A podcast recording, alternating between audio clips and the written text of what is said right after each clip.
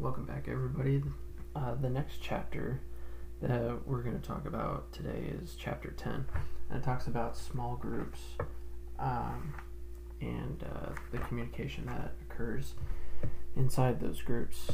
Um, while, while I was over in Africa, kind of continuing our story about um, what I was doing over there, um, we had, in some cases, you might not necessarily call it a small group, but at any one time we would meet in groups of about 40, uh, 40 people, 40 individuals to uh, go over training and learn new teaching techniques for the people that we were talking to.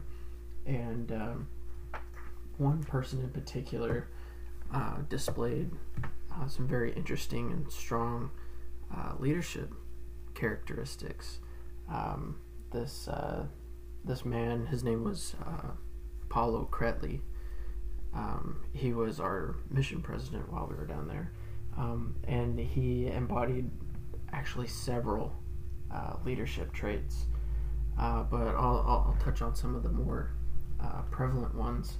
Um, first and foremost, he was a charismatic leader.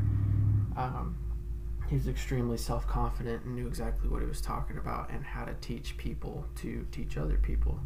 Um, and it was it was actually very interesting. He could he could captivate um, an audience fairly quickly and drive home a point, even in a language that I didn't previously understand.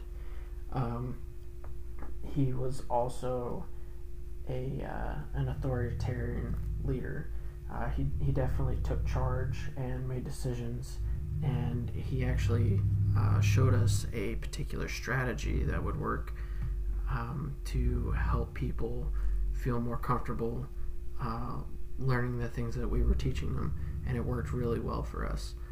Um, so his his authority and also his his charisma in those areas were um, made made a big difference for us.